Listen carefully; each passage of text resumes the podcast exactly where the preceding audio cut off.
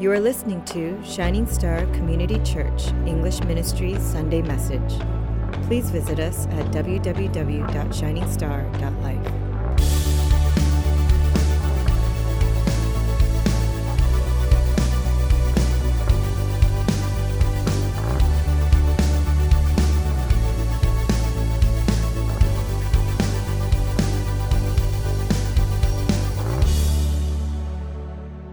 know, there's a verse in Hebrews chapter 13, verse 2, where it says, Do not neglect to show hospitality to strangers, for thereby some have entertained angels unaware.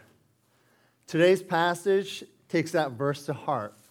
Abraham meets three strangers and entertains them, only to find out that they were angels of the Lord. So it's unlikely that Abraham, off the bat, knew that they were angels, but nevertheless, he showed them kindness by being hospitable but actually, he even goes beyond the traditional expectations for hospitality according to the customs of back then. He super eagerly hurries to meet them. Then he hurries into the tent to tell Sarah, his wife, to quickly bake some bread. And then he hurries over to the herd to select the best calf. Then he tells his servants to prepare it, which they hurry to do.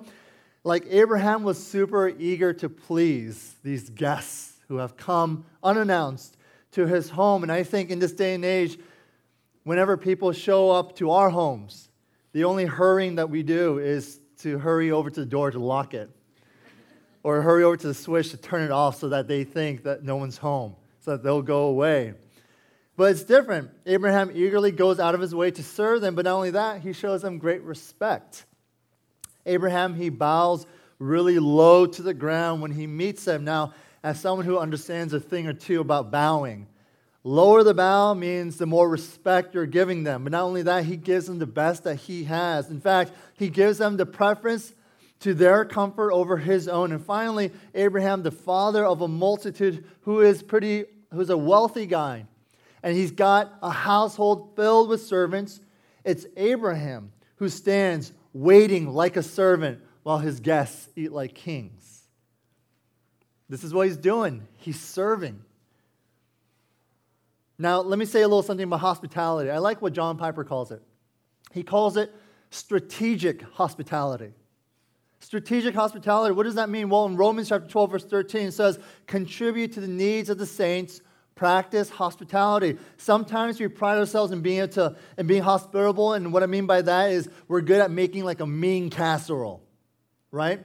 Or we'll always have some cookies or fudge to pass around should someone stop by. Or maybe we're really good at making people feel comfortable, and so we purposely have a spare room should anyone come by and need a crash. Or we always have, like, maybe some steaks in the freezer so we can feed them something good, something substantial. But hospitality is more than just a hot cup of chocolate and a warm meal because biblical hospitality always has a motive. Can everyone say motive? There should be an intentionality behind the good works of your heart and the good works of your hands. And what should that motive be? The motive should be how can I, through my hospitality, through my generosity, show this person how much God loves them? You get that? How can my hospitality encourage them to pursue Christ and, and, and remind them that Christ is pursuing them? What is the need of the saint? It is a constant reminder that Christ is more than enough, that He is all we need. Hospitality always has a purpose behind, beyond great comfort. It's purposeful, it's spiritual, it's to draw the person, the guest, closer to their Savior. That's what hospitality is. If they eat a good meal, you share a good couple laughs, and they head out, what will they remember? They'll remember your kindness. They'll remember your mad cooking skills. They'll bring it back to their love. Now, to shower them with goodness isn't bad, but I think it's important to always bring it back to the gospel somehow. And it's quite easy to do that if you're actually living it. If you're constantly living the gospel. That's why hospitality is not something you can turn on and turn off. Just like gospel living can't be turned on or off, but it's constant because the love of Christ in you should be constant too. Can I hear an amen to that? Right? So, yes, always have some coffee and tea ready. In fact, Grace and I, we always have tea in our cupboards, and we have Costco lasagnas in our freezer, which is more for when Grace is away, and she doesn't really trust me to cook for these guests. Which, by the way, I want to personally thank Jennifer for that amazing discovery, wherever she's at. Yeah, there she is. But yeah, so my encouragement is this feed people, be kind to guests, share good times, have a lot of laughter. But the kindness of our words, the fullness of these meals, the good times of the evening, and the laughter we share can only be experienced by the grace of God. It's by the grace of God. Therefore, when we share in those times, we must think of God's grace. And when we think of God's grace, we remove the man centeredness of me and the man centeredness of you and the man centeredness of our guests, and we bring it back to what's truly important, and that's the gospel of Jesus Christ. Because it will always be about Jesus. Can I hear an amen to that? Now, growing up, even before my parents entered into ministry, they would constantly have guests over. And it was the same with my wife, with Grace and her family too. They were in ministry for a longer time. But for me personally, whenever I was sitting around the dinner table, every word that was being spoken between my parents and these guests would always be about Jesus.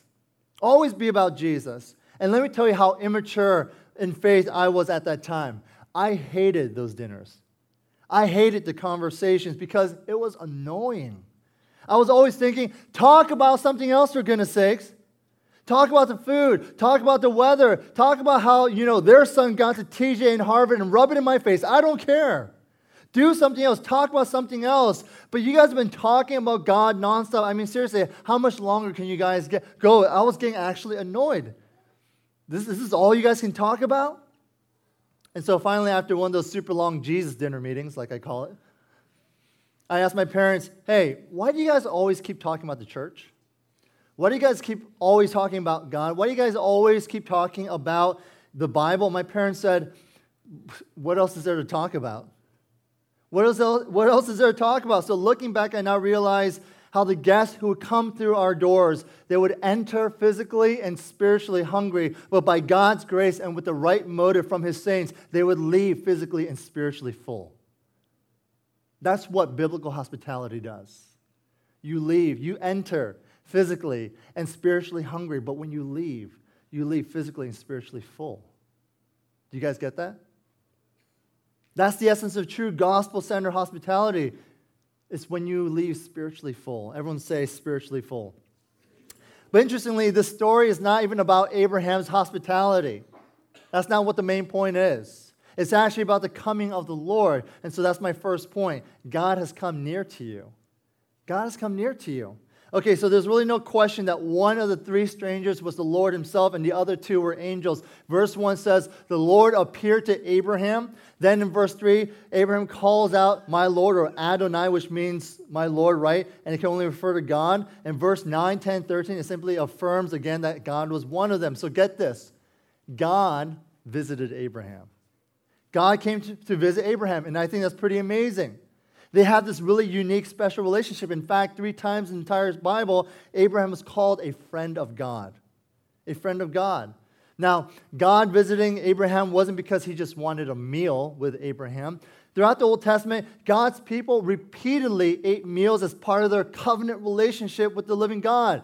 You know, when the covenant at Mount Sinai was established, the people they ate and they drank in, uh, in the presence of God, in peace before God. In the Levitical code, there was something called the peace offering, which meant it was a holy meal and it was eaten before the Lord. And of course, many of you guys have heard of the Passover feast, right? The Passover feast is an annual reminder of how God has come near to us to deliver us from bondage or deliver them from bondage.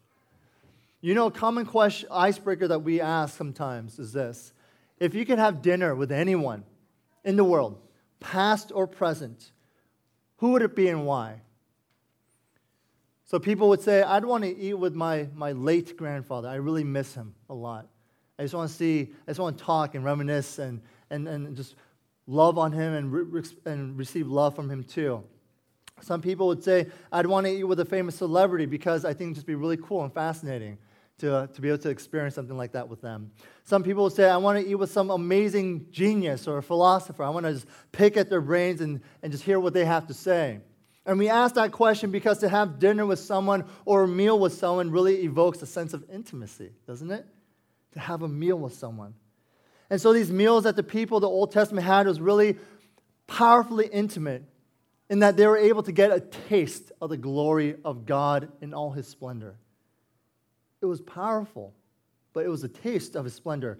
You know, a few months ago, I was able to go visit my best friend, Matt, Matt Chandler. He doesn't like it when I call him that. But um, I went down to Texas, and I've never met him before.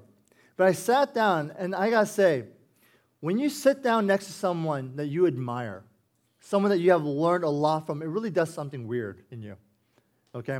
I was wide eyed. I really want to make sure I didn't say anything stupid. I mean, every, literally every word that came across my mind, I checked and rechecked and checked and rechecked, making sure that it was okay. Like, so he would say, he sat down next to me, he goes, Hi, um, you tracking with me? I'm, um, I'm, I'm Matt. And I said, um, wow. I actually said, Wow. I said, Wow, um, my name is David. And then I thought, What? Was that even theologically correct? Like, why did I say that? And then I'm thinking, wait, no, that's my name. You're supposed to say that. And I, I just, I was constantly saying, you know, blurting out things, and he, and he was talking to me, super nice guy and everything. But just being able to talk with him and be near someone like him, it was really awesome. It was really interesting. I know I'm putting Matt on a pedestal, but then it makes me wonder how much more do you want to be near God? How much more do you want to be near God, the one who truly makes a difference in our lives? You know, the Israelites, they had their meals that really just sealed the covenant between them and God. They were able to experience a new depth of intimacy with Him in a way. And Abraham was crazy blessed to be in the presence of the Lord. But here's what I'm trying to get at the people of the Old Testament only had a sample. Get this. The people of the Old Testament only had a sample of the way God would come near to us today. Just a sample. The Word became flesh and dwelt among us, and we have seen His glory. You see, God has come to you. Do you know that? God has come to you. Philippians chapter 2 says, Jesus, being the very nature God, made himself nothing, taking the very nature of a servant, being made in human likeness. God has come to you. The fact that the Lord appeared before Abraham and fellowshiped with him is really a foreshadowing of the incarnation of Jesus. Let me tell you something in each and every heart, right here in this room, is a heart that's aching for something. You know that? Turn to your neighbor and say, You're aching. Like you might, you might say that you're doing fine, that you're doing well, you're satisfied with your job, you're satisfied with your income, your salary, with your friendships and your relationships, but deep down in every soul, there's an itch. There's an itch, a longing for something. So, what we tend to do is we, we attempt to satisfy with people we attempt to satisfy it with things, with distractions, but I'm here to tell you all something today, whether you are a believer or not. But that hunger that you have right now is a hunger for fellowship with the living God. It is a hunger for fellowship with the living God. I can't count how many times I would meet with someone who was going through a dark time in their lives. And I would ask them after, are you immersing yourself in God through prayer and through His Word and through the fellowship of the church community? And they would say, well, not really. You see, fellowshipping with God, it is crucial to your spiritual health and well being. You can't grow physically healthy and strong if you don't sleep and if you don't eat. Why do we think we can go spiritually well with God if we don't spend time with Him? You need God. You can try to brush it off and say, no, no, no, like this, this feeling I have is because, you know, once I finish my degree, I'll be a lot at, at a more complacent place in my life. I'll be a lot more settled. Once I get married, once I have kids, maybe once I start traveling around the world and experiencing different cultures and different peoples and all that stuff, once I get a career, then I won't feel so restless. I won't feel so empty. I won't feel so hungry. But those things will not fill you because they were never meant to fill you. All our lives, we've been trying to force a square peg into our hearts, and it's not going to fit. It's just not going to fit. That's why God has not only given you a taste, but has fully come to our world to walk in our shoes so that He could bring us back to Himself. But His coming here, it wasn't to confuse us, it wasn't to enslave you, it wasn't to restrict us. On the contrary, He came, in our, he came into this world and into our lives to set us free and to make us friends of God like Abraham. Can you all say, friend of God? If you want fellowship with Christ, then you can only have fellowship with Christ, which means this We need to abandon whatever you're filling your life with because Jesus has come to fill your life with himself and only himself. He will not share you, share you with anything or anyone else. It's time to surrender and abandon your sins, these sins that we have grown to love, and abandon any hope that you might have in yourself. Jesus has come so that you can, so that you can have him completely. But that's not all. My second point is this is that we can't doubt God's promises. Okay, so there's all different kinds of laughters. We know, right? All different kinds of laughters. Uh, I really love the laughter of my kids. I think, we, I think a lot of people like the laughter of kids. It's, um, when it's during daylight, it's really charming. When it's at night, it's really creepy. But like, I love, I love the laughter of my kids. I, I love playing Peekaboo Junior, and he laughs. It's really cute. And, and with Ada, you know, I joke around and being silly with her, and she's, she's, her laughter is funny. It's innocent. It's very, it's lighthearted, and it's actually sometimes even therapeutic. It makes you feel good too. In fact, the other day, my daughter, she said her very first joke her very first joke, and it was hilarious. Grace and I were sitting in bed, and, and we are thinking about what we should eat. And so Ada runs into our room and says, and then so we said, What do you want to eat? And she goes, she goes, I'm hungry. I'm like, Okay, yeah, so what do you want to eat? And she says, I want to eat broccoli. And we're like, Broccoli? Because we look at each other and we say, We know that our daughter does not like broccoli. And so we look at each other and we look back at Ada and she starts giggling and goes, I'm just kidding, runs off.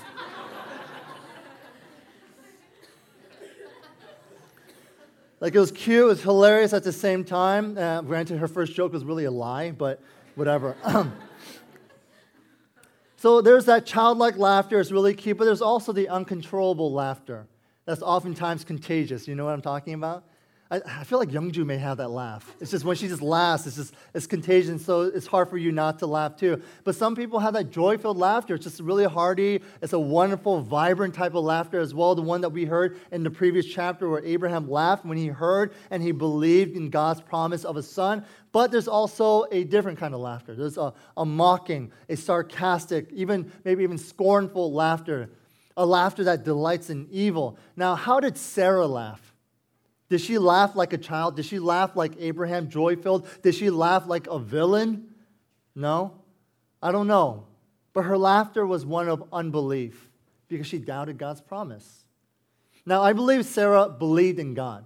I, I, think she would gladly and confidently say, you know what? God is the creator. God is all powerful. God is all knowing. God is, God is sovereign. He is holy. He is good and great and so on and so forth. But when it came down to little old Sarah, when it, when it involved her personally, it became a different kind of promise, didn't it? Here's what happened, verses 9 to 12. They said to him, Where's Sarah, your wife? And he said, She's in the tent. The Lord said, I will surely return to you about this time next year, and your Sarah, your wife, shall have a son. And Sarah was listening at the tent door behind him. Now Abraham and Sarah were old, advanced in years. The way of women had ceased to be with Sarah. So Sarah laughed to herself, saying, After I am worn out, my Lord is old, shall I have pleasure? So get this God could do the, imp- the unbelievable thing for Sarah wasn't that God could do the impossible, but it was that He would do the impossible in her. Does that make sense? Will I now have pleasure? My husband is old. My body is dead. In other words, I'm past menopause. I'm too old. This can't be possible. It just can't happen. And so Sarah, she laughed. Now, God, He didn't like that attitude all too much. So He rebuked her and said, the Lord said to Abraham, Why does Sarah laugh and say, Shall I indeed bear a child now that I'm old? Is anything too hard for the Lord? At the appointed time, I will return to you about this time next year, and Sarah shall have a son. But Sarah denied it, saying, I did not laugh. And he said, No, but you did laugh. like, don't lie to God. I didn't say, Really? I'll show you the recording. Sarah doubted God. Now, perhaps there's something in your life today where you're also doubting the power of God. Sure, God can do this. He can split the Red Sea. He can rain manna down from the heavens. Sure, Jesus can walk on water. But no, He can't heal me from this brokenness, from this anger and this bitterness of my life. Yes, I believe Jesus can change water into wine, but I don't think he can change my broken marriage into a restored one. Yes, I believe that he died for the forgiveness of my sins, but I don't think I can ever overcome the sin of addiction in my life. Yes, I believe that God, he takes people who are nothing and have nothing, and he fills them with the Holy Spirit, and they do amazing work sharing the good news and making an impact in people's lives. But I really doubt God is calling me. After all, who am I? I have no talent. I have no discernible skills. I have, I'm biblically illiterate. I'm not even that smart, and I can't speak in front of people. You see, we're so good at outwardly believing while we're inwardly laughing. Aren't we? Just like Sarah? We're so good at saying, Yes, God, you can. But when God's like, Hey, I want to do something in you, we say, No, you can't. Not in me. It's like we think God's promises are only reserved for those who are holy and who are smart and who've got it figured out and, are, and, are, and who don't have broken lives. Well, I got news for you today, people. His promises are for the weak, His promises are for the poor, His promises are for the filthy, the diseased, the hated, the marginalized, the uneducated, the ill equipped, and the ill deserving people. His promises are for people like you and I who have failed time and time again because, it's his, because it is His promise promise to us, not our promise to him. It's his promise to us. He's saying, I am going to do this in you. He's not saying, What are you going to get? What are you going to do for me? There's nothing we can do for him. How many times have you broken your promise to the Lord? How many times, January 1st, did you say, God, I'm going to read the Bible? How many, how many guys are still reading the Bible right now? I'm going to pray every single day. How many times, are, how many guys are still praying every single day? You see, our promises to God are just so temporary. But God, He's bigger than our weak faith. Sarah laughed in unbelief, but God rebuked her and said, I am coming back next year. And when I do, you will have a son. You see, God, get this, is even able to give us faith to trust Him. Faith is not something you just conjure up within yourself. He gives you the faith to trust Him. And so, therefore, if you are lacking in faith, then ask Him for faith. Ask Him for more. Give me faith, God. I don't want to doubt you anymore. I don't want to just outwardly believe, but inwardly laugh. I don't want to laugh at you anymore. Because that's what Sarah apparently did. She said, Give me faith in Hebrews chapter 11. By faith, Sarah herself received power to conceive even when she was just past the age, since she considered him faithful who had promised. Look, I don't know where you stand in faith today. Maybe your faith is really swaying left and right because you're getting hit pretty hard right now in life. Maybe the burdens of life of your life is getting out of control and it's getting a little bit too heavy to bear. Maybe your back is starting to give into the weight of your guilt, of your past shame, and you're trying to trust. You're trying to believe, and yeah, I get it. Sometimes God's promises all seem beyond our comprehension, but God has called you not to understand what's going on, but to trust in Him. Understanding tends to happen in hindsight. But we walk with God because we trust in God. Not just in what He promises to do, but who He promises to be. We are called to be people of faith, and people of faith, they believe in what God says and who He says He is. There will be many moments in your life where God will lead to something that will seem, lead us into something that seems impossible. There will also be many moments where God will lead us into something that may make us seem even foolish. There will also be many moments where we just won't get and understand what in the world is happening, but that's when we need to cling on to the cross all the more. Because to the world, the cross in their eyes meant death, but to us, it meant life. To the world, the message of the cross was foolishness, but to us, the message of the cross was the saving power of God. Knowing that God has come to us through the person of Jesus Christ, we no longer need to sample him. Through faith, we can have all of him. There is a hunger in your soul right now, brothers and sisters and friends. But that gets satisfied through the saving grace of Jesus Christ, who brings us into the most amazing fellowship you'll ever have. Because at our table, Christ will sit with us. On our path, Christ will walk with us. And in our lives, Christ will fill us with His Word and His Holy Spirit. Because through Christ and only through Christ can we become friends of God. Do you want that? It's here. And it doesn't have to be a sample, it doesn't have to be a taste. You can have them all. Amen? Let's pray. If you could take a moment as we reflect on what you've heard today. What is God saying to you today? How is God tugging at your heart? What is He saying? What is He saying?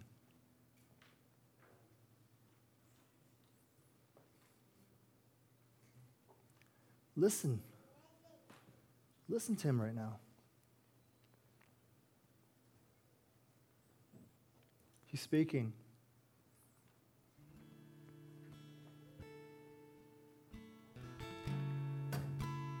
How does he want you to come back to him? And what are the things that he wants you to surrender?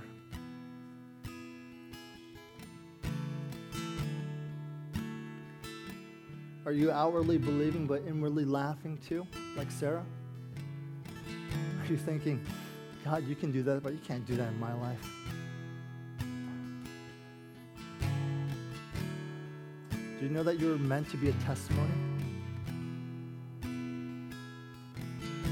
A testimony that will give glory to God as you share your story with others and see, and allow them to see how God's been working in you. You see, God is trying to do something in you. Question is are you surrendering yourself to be able to be worked in and through? You see, it's the Christian life is all about constant surrender. It's just constant relinquishing of your rights, of the rights that you think you have, or the rights you think you're owed.